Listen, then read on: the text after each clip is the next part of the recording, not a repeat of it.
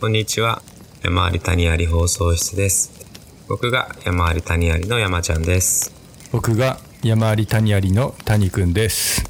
この番組は日々起こる人生の山や谷を二人で面白がりながらおしゃべりする、そんな放送室です。はい、えー、っと今回はですね、僕が新聞載りましたよということを前回の最後にお伝えしたんですけど、えー、そのことについて少しお話をさせていただきたいなと思ってます。はい。えー、っとね、新聞掲載はさんがつのじゅ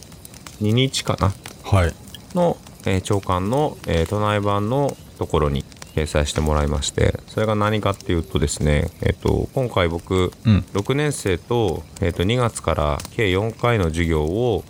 株式会社千葉さんっていうね、うんえー、と建築施工内装デザインとか空間リノベーションとかを手掛ける会社と、うん、あとね株式会社モノファクトリーっていう、うん、あの産廃物を循環させる仕組みを作ったり、うんそういうショールームを作ったり、企業にそういうなんか循環させる、えー、コンサル業をやっていたりっていう会社の、あとうちの学校とさん社で授業をね作ってきて、うんえー、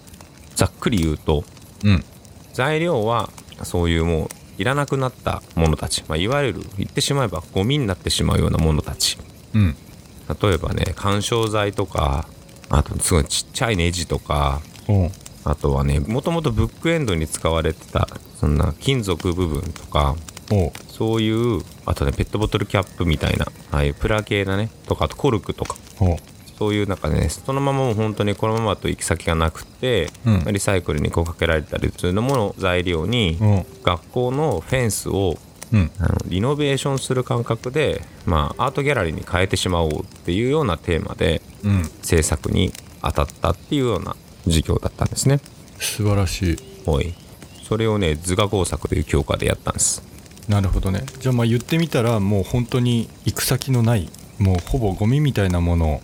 を使って、うんまあ、リサイクルってことだよね。うんそうそうそう、リサイクルリユーズ、まあリうん、そうだね。もう一度そこに価値を生み出すっていうのことを通じて、素晴らしい。でもね、うん、すごい僕もね勉強になって、うん、あの一番最初の授業で、うん、その株式会社モノファクトリーっていうところの会社の方から、うん、あの話もしてもらったんだけど、うんその中でさ、うん、僕らってアメリカってどうなんだろう、こうゴミを捨てるじゃない、ゴミ箱に、はい、ゴミ出すじゃない、うん、そこまではこうさ自分ごとだから意識するじゃん、うん、でもその先回収された先ってさ、うん、そんなに知らなくない？知らない。僕はね個人的な意見として、うん、アメリカ人の方がその辺はね疎いと思う。ああそうなんだ。ゴミに対しては、うん、まだ日本人の方が全然意識が高い気がする。うーんっていうのがアメリカって、まあ、僕ロサンゼルス住んでんだけど、うん、分別全くないんよ。うーん全て一緒な。だから例えばパソコンのデスクトップいらないっていうそれさえも一緒なのね、えー、分別ないの。えそれどっかでじゃあ仕分けてるんだよねきっと。仕分ける人がいるってことだと思う。うーんたださんおくにんの人口いて、うん、全員がこうね捨てまくって、うん、まあ土地が広いからなんとかなってんのかもしれないけど、多分ゴミに対する感覚はね結構アメリカ人は意識が低いと思う。ああ、うん、それでさそうででも日本人も結局、うん、そのゴミを捨ててしまったらその先を想像しないよねっていう話で、うん、でなんかそのね先は、うんまあ、いるものいらないもの分別されてリサイクルできるものリサイクルするんだけど、うん、リサイクルされないものが、うん、海外に持ってかれるんだよねゴミが。へえ。で今までそれの最大のゴミ輸入国が中国でにせんじゅうななねんまでだったっけな、うん、でなんで中国はゴミがこうたくさんやってくるわけだよね。それを一応資源っていう建前で、うん、でも実際そのもらうばっかりだから、いわゆるそういう本当にさ捨てられないものたちがどんどん集まってきちゃって街にゴミが溜まっていくわけだよね、うん、そうするとその街はどうするかっていうとゴミを川に捨てるんだって。おーでそれってそれ僕も聞いてて子供たちと同じリアクションでうわやばいなみたいな、うん、川に捨てちゃうのかよとか思ったんだけど、うん、でもその町の川に捨てちゃう人たちの思考と、うん、僕たちがゴミ箱に捨てる思考は変わらないんだよって言われて。確かにな。ゴミ箱に捨てて、僕らは明日何もなくなってるからまたゴミ箱に捨てるって、その先想像してないからそれだけのことで、うん、あの町の人たちも川に流せば明日には川が流れて町にゴミがなくなるからそこに捨ててるだけで、そっかでやばくない、なんかおーとか思って。確かに心理的には一緒のことやってるな。そうそうそうそう、そこがなんか一番響いちゃってさ、なるほどと思って。で結局でもその中国もゴミの受け入れをやめてしまって今、うん、でそれに準じて東南アジアのゴミを受け入れた国々にもどんどんどんどんもう先進国からのゴミを受け付けませんって言って、うん、今やめてしまってるんだよね。ちょっとさ そ, の、うん、あのそもそも聞きたいんだけど、うん、中国がゴミを受け入れてるっていうのはやっぱりお金、うん、回収してお金をもらうってこと？あ、そうそうそう、それをね、うん、輸入と輸出の関係でそういう社会が回っているんだってさ。まあ本当に国単位のゴミ回収みたいなことをして、うん、中国はお金を儲けていたというか、うんうんうんうん、そんな感じですね、うん、そうなるほど。でもそれが本当にどんどんいろんな国がシャットダウンしてて、うん、でもきっとそういうまだ立場的に弱い先進国が今まだその代替国になっているだけで、うん、そのゴミの循環については全然抜本的な解決がなされていないらしいのね、うん。でも日本は、えっと、まあ最大の、あの実はプラゴミ輸入国輸出国だなんだってさ。なので中国とか受け入れられなくなったのはとっても今困っていて、うん、で日本は国土も狭いから、うん、あとにじゅうねんぐらいでもゴミは限界を迎えるらしいのね。そっか、自国で組み立てられるにじゅうねんってすぐじゃない？そう、すぐすぐだからこそ、うん、もう一度ちゃんと考えなくちゃいけなくて、でゴミをあの本当に今週いちとか週にとかで出せてるのが、うん、月いちしか出せませんとか、うーん、あとゴミ袋今ね何十リットルとか出せんのがもうほんとちっちゃいこれの量しか出せませんとか普通になってくるのも想像できるよねみたいな。お、うん、そしたら捨てるじゃなくってやっぱり使い倒すというか、うん、いかにこうねもう一回使うかみたいなところを考えなくちゃいけないんだよねとか話とかさ。なるほどね、うん、あとねあの今脱プラ祭りがいろんなところでお盛んじゃないですか。えっと何のフェスティバルですか？えっ、ー、とねプラスチックやめましょうフェスティバルですよ。脱ない、なんかアメリカってどんな感じ？あ、あるあるあるよね。それはあれだよね、スターバックスとかストローをプラスチックやめたとか。あ、そうそうそうそうそう、脱プラって言うんだ。脱プラ祭りってその人が言ってたけど、うん、確かになんかね日本も結構そうだって言えばそう流れるじゃない、うん、だからなんかこう一番びっくりしたのが、うん、これすげえ学校あるあるなんだけど、うん、ストローを使った図工の授業ってあるの、うん、でそれをこの間公立の学校でちょっと僕特別授業やらせてもらった時に、うん、提案の一つとしてちょっと可能性の一つとして、うん、こんなストローも使えますねなんて言ったら、うん、あでもあの エスディージーズ で今この学校を学んでるのでプラスチックを使った授業はちょっととか言われて、えーすごいね、えーってこうマスオさんだ。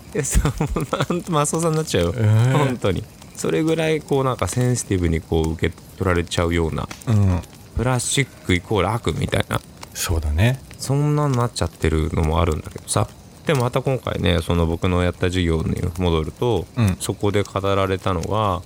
例えば紙ストローは、うん、紙が水に濡れてしまうとリサイクルできないしにくい、とにかく大変なんだって。へえ。だったらちゃんとプラスチックストローを正しくリサイクルした方がよっぽど循環できるんだって、うん、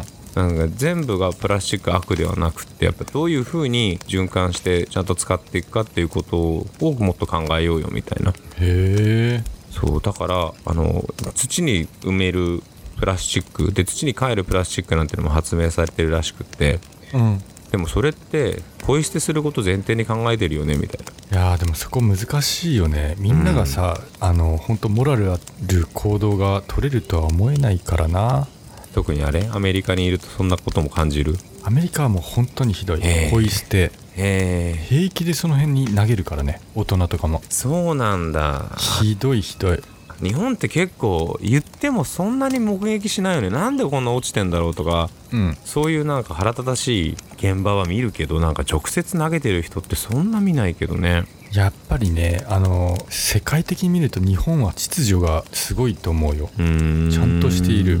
アメリカはやっぱさ人種のるつぼでさ、うん、全人種全宗教とかいるからさ、うん、もう本当に常識がないのよ、うん、みんな違うのか。そう日本みたいに島国で単一民族国家じゃないから、うん、あのそれぞれの国の常識ってずれてるじゃない、うん、だからもうなんだろうみんなやりたい放題というか、うーん、う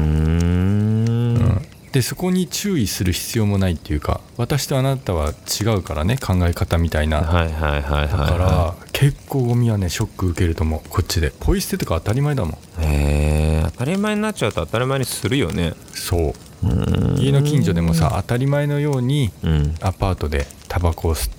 ってポイ捨てする人がいて、うん、当たり前のようにそれを毎日拾いに来るホームレスも近くにいてっていう、あ、うん、そういう循環ですか。そうそうそう。へ、うん、でも割と今ほら日本はすごい エスディージーズ がすごいいろんなところで歌われてて。 エスディージーズ って何それ？エスディージーズ はね国連が定めた持続可能な社会を達成するための目標、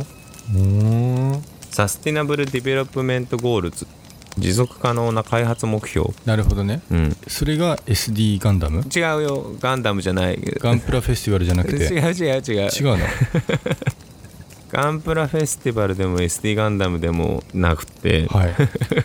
正しくは正しくはサスティナブルディベロップメントゴールズ、持続可能な開発目標。なるほど。でこれがすごいもう細分化されたいろんな項目があるんだけど分かりやすくするためにじゅうななの目標っていうアイコン化されたものがあって、うん、まあ、それに紐づいてなんか教育でも取り入れましょうみたいな。なるほどね。そんな流れがね世の中的にあるんだけどさ、うん、大事なことだなと。でも素晴らしい取り組みだよね。うん、そうと思いながらも結構もやることもあって、うん、だってさこうこういう風にしたの大人なのに、うん、なんか子供にこう持続可能な社会にしようと君たちがっていうなんか言うのもさ、本当、ね、これね エスディージーズ は教育界に入るまでは本当企業のなんか、うん、これをやってると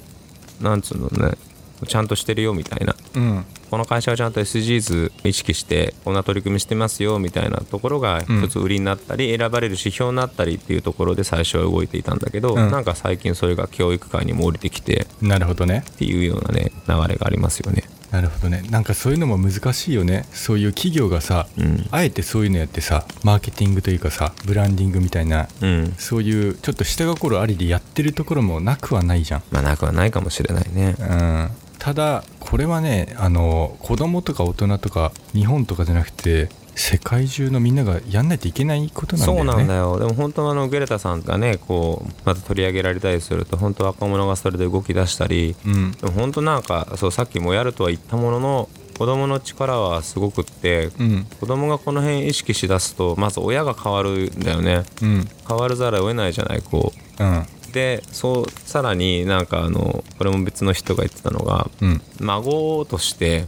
うん、孫が言ってることはやっぱり聞くっていうおじいちゃんおばあちゃん世代、うん、でそのなんで子供一人が意識が変わっていくとそのさらにその下生まれてくる子供たちにもその思想が影響されると、うん、そうするとひゃくねん単位で変われる力を持っていると、うん、なるほどね。そうだから確かにこうやってね伝えていく考えていくことは大事だなって思う。素晴らしいね。そのね世代的な一番下からこう教育を交えて、うん、そのなんだそのイズムを継承させていくというか、そうそうそうそう継承というかないものだね。あ、そうなの。僕らはなく育ってきたからね。でだからこれでねまたねいいところもたくさんあって、うん、エスディージーズ まあ エスディージーズ を学ぶみたいなのってちょっとなんか掲げすぎな気もするんだけど、うん、こういうテーマって答えがないじゃない。うん、だから旧来のこう大人が教えるとか、うん、大人がこうなんだよみたいな、うん、っていうものじゃないんだよね、はい、そのさっき言ったような現状はこうなんだけどどうしたらいいだろうっていうのは子どもたちと一緒に考えていかなきゃいけなくって、うん、そういうなんか視点を持てる同じゴールを見れるっていうのはすごいいいなと思うんだよね。なるほどね。うん、僕らさそのポッドキャストよんわめ、うん、ごわめで言っていたあのテーマにした、うん、対話型鑑賞っていうね、うんうんうんうん、あのすごい僕もいい内容だったなと思って、うん、自分でも何回か聞いてるけど、うん、やっぱそういう、ね、目の前に起きた物事を自分はどう受け止めてどう考えるかっていうのにも通ずるものがあるね、うん、今のは。そうそう、だからね、こう僕たちはなんかよくこう子供と大人っていうのが、なんか子供が大人になるまでのまだ未熟な段階っていう風に捉えることが多いと思うんだよね。でもそんなこと全然なくって、その時のその状態であるだけで、うん、何も別にね優劣の関係ではないし、うん、すごいことがたくさんあるからね。年長さんとかでもこの間授業したんだけど、本当にクリエイティビティやばい、うん、だから一緒に考えていくっていうのことがもっとできるといいなってね思っている今日この頃でございます。そうだね、大人はさ、うん、特になんかもうあの洗脳っていうか、教育は洗脳であるっていう言葉もあるけどさやっぱもう頭もう脳がさもう固まっちゃってるじゃん。固まっちゃってるね。で僕は常識っていうのはもう本当偏見だと思ってるんだね、うんうんうん、常識っていうのはもう今まで自分が経験してきたことの偏見だと思ってるから、うん、大人ってやっぱどうしても考えが固まっちゃって、うんうんうんうん、なかなかね柔軟に思考することできないから、うん、そういう面で子供はねすごいあれだよね、ハッとしたことを言ってくるだろうね。言ってくるよね。それ家でも結構怒るでしょう、うん、今谷君の子供も。えーとですね、まあ、我が娘はまだ言葉は発せないけど、うん、こんにちはとかそういうのはできないけど、うん、なんかやっぱ気づかされることあるよね、うんうんうんうん、多いですね。いいですね。ちょっとあれですね、次あたりは、うん、そろそろ子育て育児事情的なところも行ってみましょうか。そうだね、確かに結構聞きたいこといっぱいあるんだよな。どんな風な、うん、そう日本の常識をえっていうのをたくさんきっとありそうで、その辺を聞きたい。うん、そうだね。ちなみにこの今回の話は山内くん新聞載ったって言ったけど、ああはいはい、何の新聞だっけ？えー、っとね産経新聞じゃなくて朝日です。今僕のことを今不倫にしましたね朝日新聞そうですね、はい、載ったの。そうか、前回ね僕も実は新聞載ったっつって、うん、えーと、ニューヨークタイムズに載った話をねしたんだよね。で今回はあ、取り直した方がいい取り直した方がいいのかな前回の違ったと思うんだけどな。違うか、うん、えーと、産経新聞か。そうですそうです、そうでしたね。そんな話もしてふたりが、えー、高校の同級生である山ちゃん谷くんがふたりとも犯罪じゃなくて新聞に載ったというはい、嬉しいニュースでしたね。嬉しいニュースにかいにわたってお届けさせてもらいました。はい、そんな話題から次回は育児のこととかにも少し今後触れられたらなと思っております。はい、というわけで今回もありがとうございました。ありがとうございました。